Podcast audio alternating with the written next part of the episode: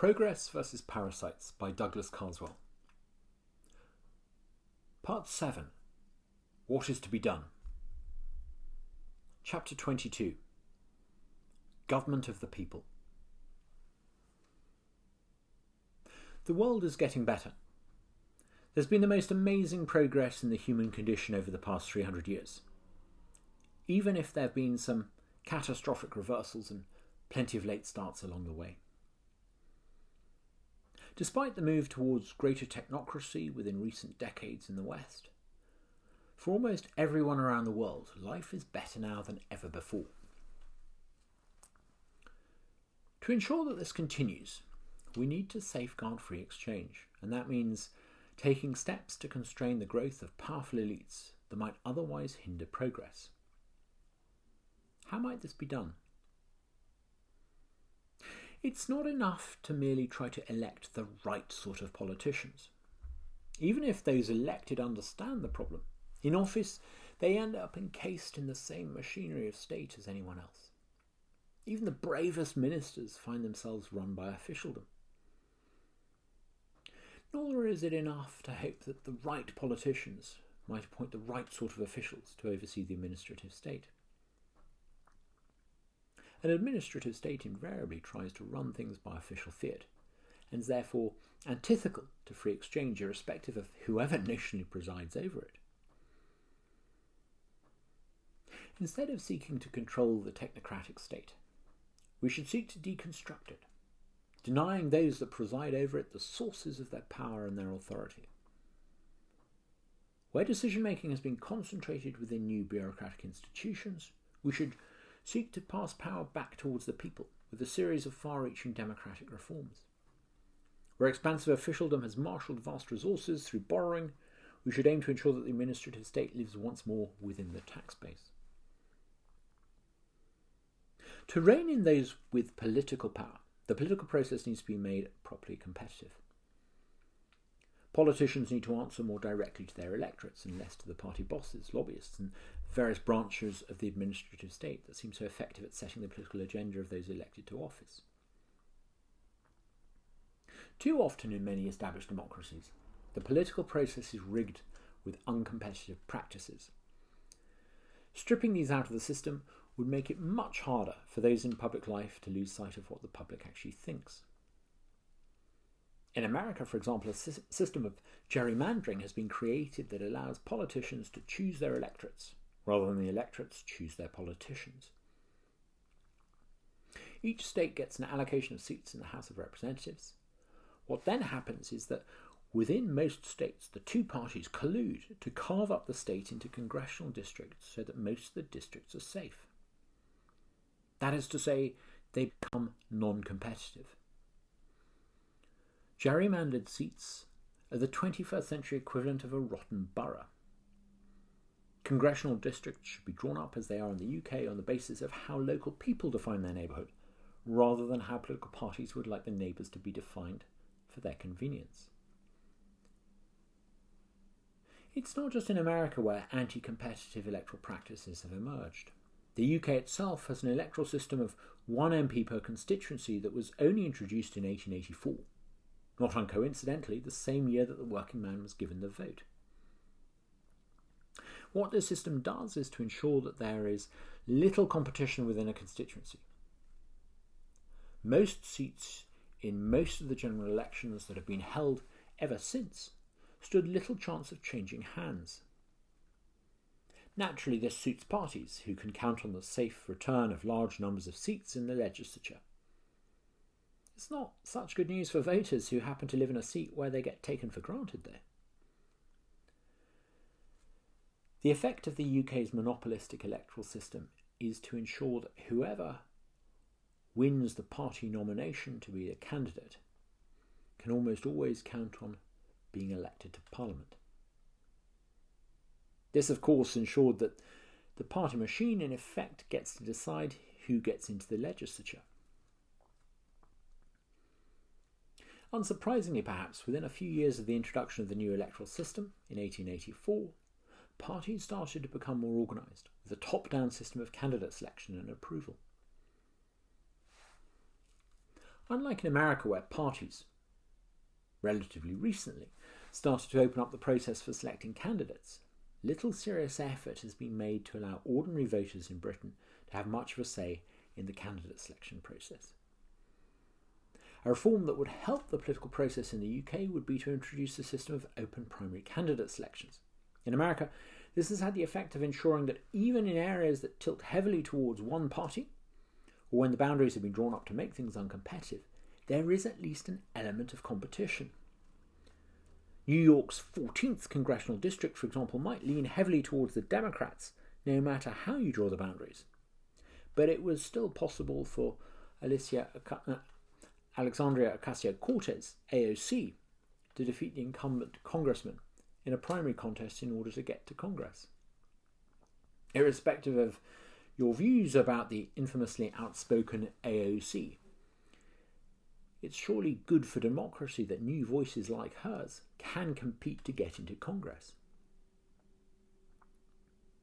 In Europe, the electoral system seems almost designed to empower party bosses to keep candidates and ideas that they disapprove of out.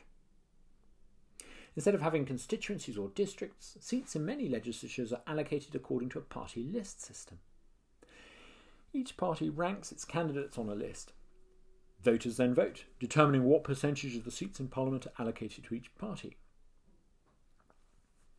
Unsurprisingly, parties tend to put the leadership sycophants and placemen higher up the list, and anyone that shows any form of independent thought lower down the list.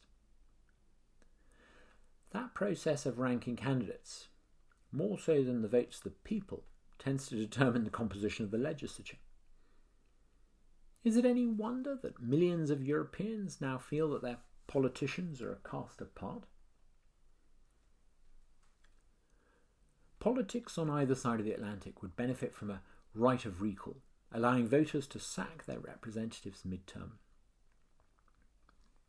In America, various elected officials can already be recalled in certain circumstances. However, there's no such right to recall senators or members of Congress. The details of how recall might apply in different countries would vary, but the basic principle that the electorate can trigger a vote of confidence in their elected representatives mid-term is a good one. Too many politicians serve their party interests rather than the broader one. Making them directly accountable to ordinary voters mid-term would act as a necessary constraint on over-partisanship. In Switzerland and some US states, voters have the power to trigger referendums. The use of referendums needs to be extended. Such is the political elite's fear of populism at present, there would be enormous opposition to the further use of plebiscites. Referendums aren't democratic. They're tools for demagogues, insist those that disapprove of the EU referendum result. Referendums are actually a pretty effective constraint against overbearing government if done properly, especially when, as in Switzerland, there are means by which voters can veto something that the executive is seeking to do. If those that we elect are unwilling to reign in the administrative state, perhaps the electorate should be given the right to do so more directly. Removing various anti-competitive practices from the political process and introducing a right of recall, using more referendums and open primaries, all of this might help ensure that competition arrives in the political process. But would it ensure that the new competitive politics was any more inclined to reign in the administrative state? If we're serious about constraining big government, we need to restore the most fundamental constraint on big government, the link between taxation and representation. For as long as any extra government spending meant higher taxes, the taxpayer could be counted on to vote in a way that would keep government small. Richard Nixon's decision to make the US dollar a fiat currency in 1971 broke the link between taxation and representation. It's worth delving a little deeper to understand how and why a change in the way that we manage the currency had such an impact on democracy. Once the US dollar was converted into a paper currency in 1971, no longer backed by gold, the government could do two things on an unprecedented scale: borrow money and debase its value. Both enable officialdom to live beyond the tax base. If a dollar issued is no longer backed by a quantity of gold, there's no longer this basic constraint on the number of dollars put into circulation. Government can in effect print more and more of the stuff, diminishing the value of what is in circulation. Disinflation is a form of taxation, since it transfers wealth from those that use and hold the currency, the value of what they have goes down, transferring it to the state, which issued the extra currency in the first place. To put into perspective the inflation that's happened since 1971, reflect on what happened in Rome between AD 1 and AD 200.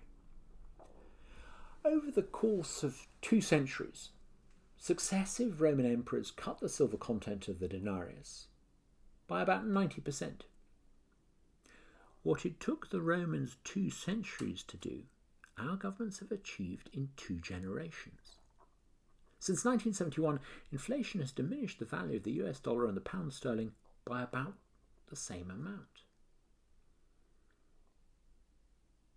But it's not just inflation that the shift towards a paper currency has allowed. What happened in 1971 has enabled governments to borrow enormous amounts too. Since the 17th century, if not earlier, when a government has needed to spend money and needed to spend more than it takes in tax, it's issued a bond, an IOU.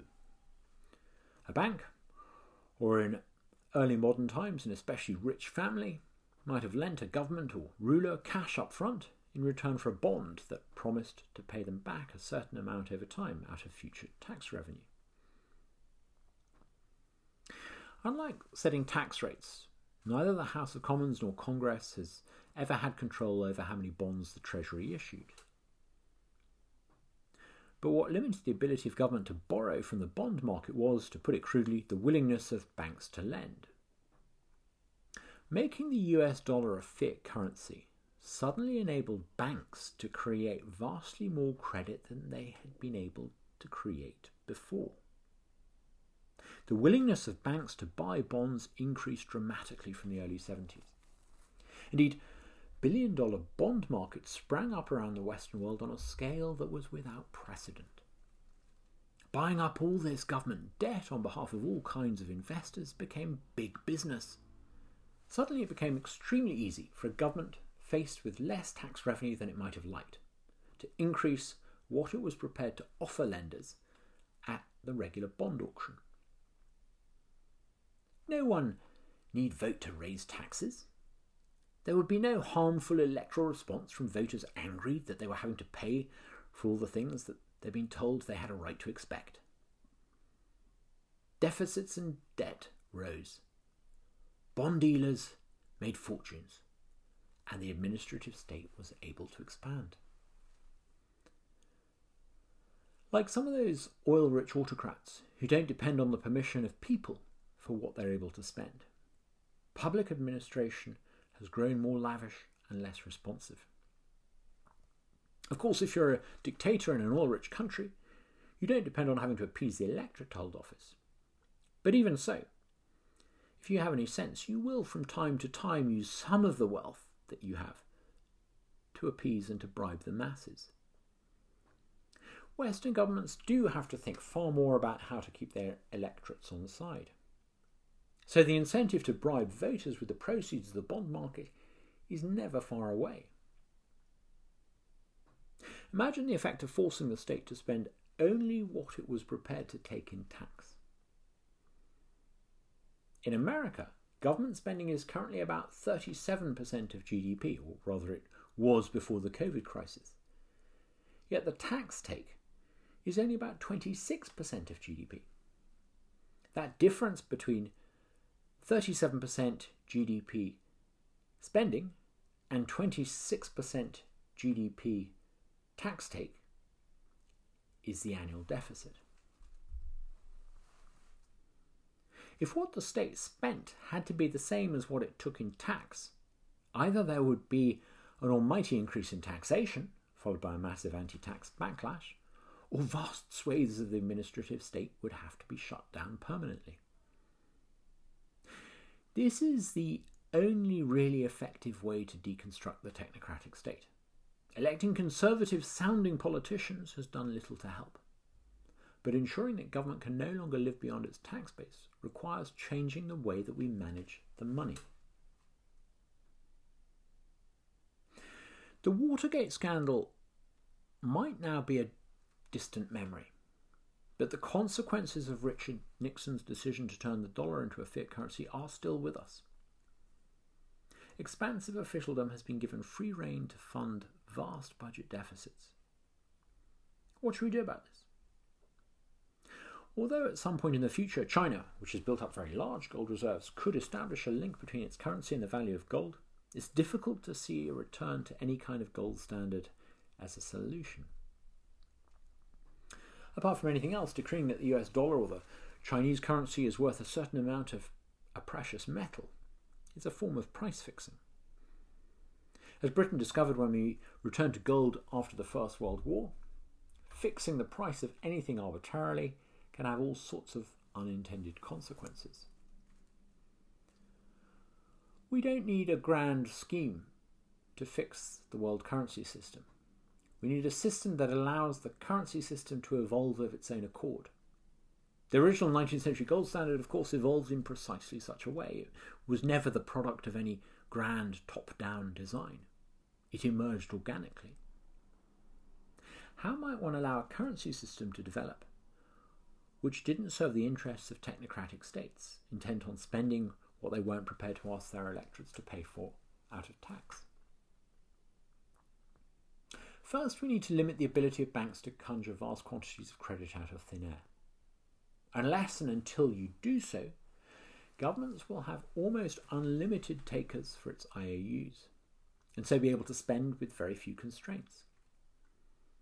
Quite apart from all the harm that credit bubbles cause, inflating asset prices, producing malinvestment, which end in inevitable busts, it's fundamentally what's fueled the growth of big government. A bank's ability to conjure credit out of nothing is based on a simple point of law. If you deposit money into your bank account, you no longer own that money. The bank does. You merely hold a legal claim to it. Since the bank now legally owns what you've paid into it, it's legally able to lend against it, often multiple times. This system of fractional reserve banking has been around a long time. But before money became a paper promise, fractional reserve banking couldn't produce quite the quantities of credit that we see today. The fiat money, when mixed with unrestrained fractional reserve banking, enables almost limited credit creation. This is precisely why, in the aftermath of the Nixon shock of 1971, credit controls, limiting what banks could do with their unrestrained credit-creating powers, were needed. It was only once those proved ineffective that we moved towards monetarism, a policy of trying to control the supply of money without credit controls, but by manipulating interest rates. One could almost argue that the history of monetary policy in the advanced industrial nations since 1971 has been a series of failed attempts to deal with the unintended consequences of giving banks the power of unlimited credit creation. What if we limited the credit that banks could conjure up by changing the law so that, unless the customer explicitly agreed otherwise, the money that they deposited with a bank remained legally the customer's, not the bank's? Banks might then have two tiers of bank accounts, ones in which the customer retained ownership, deposit accounts, and those where the banks were free to lend out multiple times, lending accounts. If that happened, presumably the interest rates would be lower in the former kind of accounts and higher in those accounts where the bank was able to lend against the deposit and earn an income. The total amount of money that customers placed in a bank's deposit accounts relative to the money they could leave in a bank's lending accounts would become, in effect, the bank's reserve ratio. If customers trusted a bank, the ratio of money they left in lending accounts would rise relative to that in deposit accounts. In other words, the reserve ratio would rise. Conversely, if customers didn't trust those who managed their bank, the reserve ratio of the bank would fall. As well as creating a banking system that made it harder for officialdom to engage in a symbiotic relationship with big banks in order to live beyond its means, such a series of reforms might also provide a free market way of managing financial risk, guarding us against excessive leverage of the kind that has on several occasions threatened to damage the global economic system. But these sorts of changes would ruin our economic system as we know it, some will say. We need the credit to grow. Actually, in 2007, the current banking system did a pretty good job of crashing the world economy and changing the law so that banks could no longer automatically lend against a customer's deposits would not end credit creation. It would not even end fractional reserve banking. It might just help ensure that credit tended to correlate more closely with someone's savings and someone else's deferred consumption. Capital would be allocated on the basis of actual economic demand rather than officialdom's appetite for debt. And officialdom would have to learn to live with fewer deficits and less debt.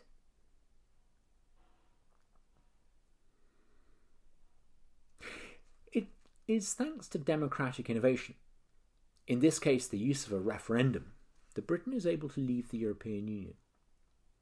It took a plebiscite to enable Britain to break free from a technocratic state that's stifling innovation and growth. Hopefully the use of more direct democracy will enable other European states to break free from a failing union too. But how might we manage international relations instead if we're not to do it through supranational blocs? If everyone left the EU, is there not a danger that Europe would return to being a mosaic of nation-states, imposing all sorts of restrictions and constraints upon one another? That's certainly what the political elite in Brussels would say. Without an army of officials, trade barriers would go up and living standards would come down, they would claim. If there was less trade, we would certainly be worse off. But why would having fewer rule makers, making all those rules, mean more protectionist trade policies? On the contrary, aren't they the cause of the permission-based regulations in the first place? The real alternative to the supranational system called the European Union is to have a system of free trade achieved through mutual standard recognition. Imagine that you go on holiday to America. You eat food that has been approved by US regulators. You might drive a car that's met US federal standards. Fancy a bit of shopping in the local mall? You buy clothes that have been manufactured to a US specification. If, heaven forbid, you fell ill, you'd be treated with medicines that had been approved by the federal pharmaceutical regulator, the FDA. You wouldn't refuse any of those products because they'd been approved by a US rather than a UK or an EU regulator. So why is it that when you return to the UK, you're prevented from consuming any of those items unless they've been approved by a European regulator? If we had real free trade, you wouldn't be stopped from using American products in Britain and Europe. A free trade agreement between several countries would mean that whatever it was legal to buy and sell in one country could be legally bought and sold in others too. Each country would continue to go about regulating its own affairs, but if citizens wanted to buy something that had been approved for use in another country's regulatory system, they'd be free to do so. Rather than one uniform set of standards, there would be multiple. Multiple standards aren't so unusual. Indeed, they're already the norm in education. In Britain, sixth formers can sit an exam when they're 18. In many cases, the exam that they take is called an A-level. But some can sit a different system called the International Baccalaureate instead. Some sit AS levels. Others do none of those things, but sit something else completely called a pre-U exam. Each of those exams is, in their different way, an assessment of what the pupil has learned. Mutual standard recognition between comparable Western regulatory regimes would produce something similar. Just as someone is free to sit the International Baccalaureate exam administered by a body in Switzerland, so be free to buy chocolate or cheese approved by a Swiss regulator. Indeed, restricting that freedom makes very little sense. The government doesn't ban you from buying and bringing home US-regulated products if you visit the States. So why do they presume to ban you from buying them once you're back in the UK? But regulatory competition, it might mean a regulatory race to the bottom, suggest critics. Nope. Regulators would still have a legal duty to keep people safe. But you might get a regulatory regime that was a little bit more circumspect and considered. If the UK regulator knew that another rulemaker was having to make the same assessments that they were having to make, they might be more careful to ensure that the rules they imposed were proportionate. The onus would be on regulating what needed regulating rather than making rules as an end in itself. We might at last ditch the disastrous precautionary principle which so many homegrown regulators use as a pretext to stifle all kinds of innovation. Regulators might stick to regulating outcomes, the functionality of the finished product, rather than interfering as they increasingly do with the process of its production. Moreover, because more than one agency would determine the standards in any one area, the system would be less open to lobbying by vested interests looking to rig the rules to their advantage. If one regulatory agency was captured by a particular vested interest, as many have been, they could not skew the market in a certain way as easily as they can do so today.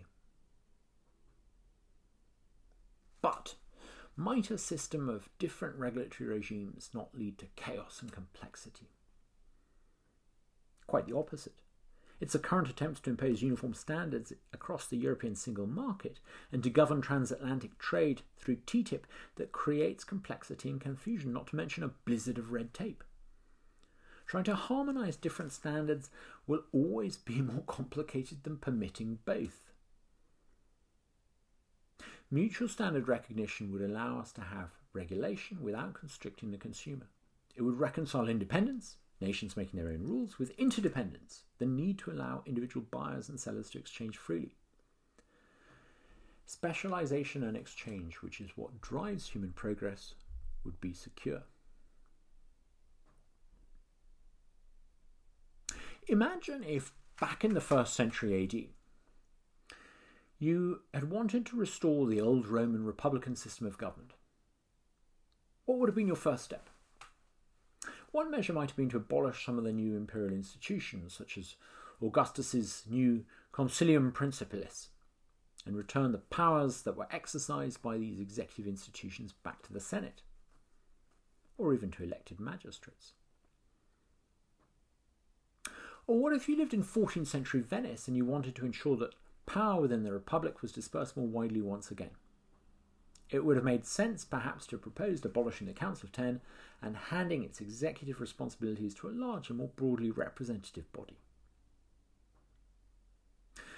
One only has to think of institutional change in these terms to appreciate that institutional reform is not enough. Just as the shape of a society's institutions cannot itself account for why power is dispersed, neither can power be dispersed within a society through institutional change alone. Abolishing part of Augustus's imperial bureaucracy would not have restored the Republic. A bit of institutional tinkering to an already inordinately complex Venetian constitution would not have opened up the oligarchy. Neither is institutional change today going to be enough to keep power dispersed and free exchange secure. What about the idea that we might rein in the system of imperial technocracy that's emerged in Europe and America in our time by cutting it off from more money? If government on either side of the Atlantic had to live within its tax base, would that be enough to ensure limited government? It'd certainly help if officialdom could no longer borrow on such a vast and easy scale. Yet we know from what's happened each time that the US Congress has withheld funding from the federal government, what sort of backlash then follows.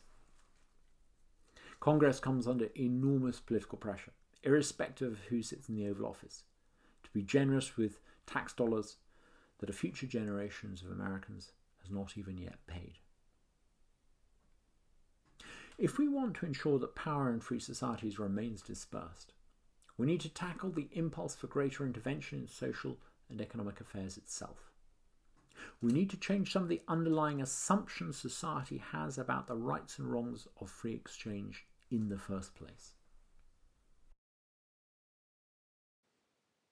Thank you for listening to this episode of Progress versus Parasites. I'm Douglas Carswell, and I very much enjoyed talking to you about the subject of my book.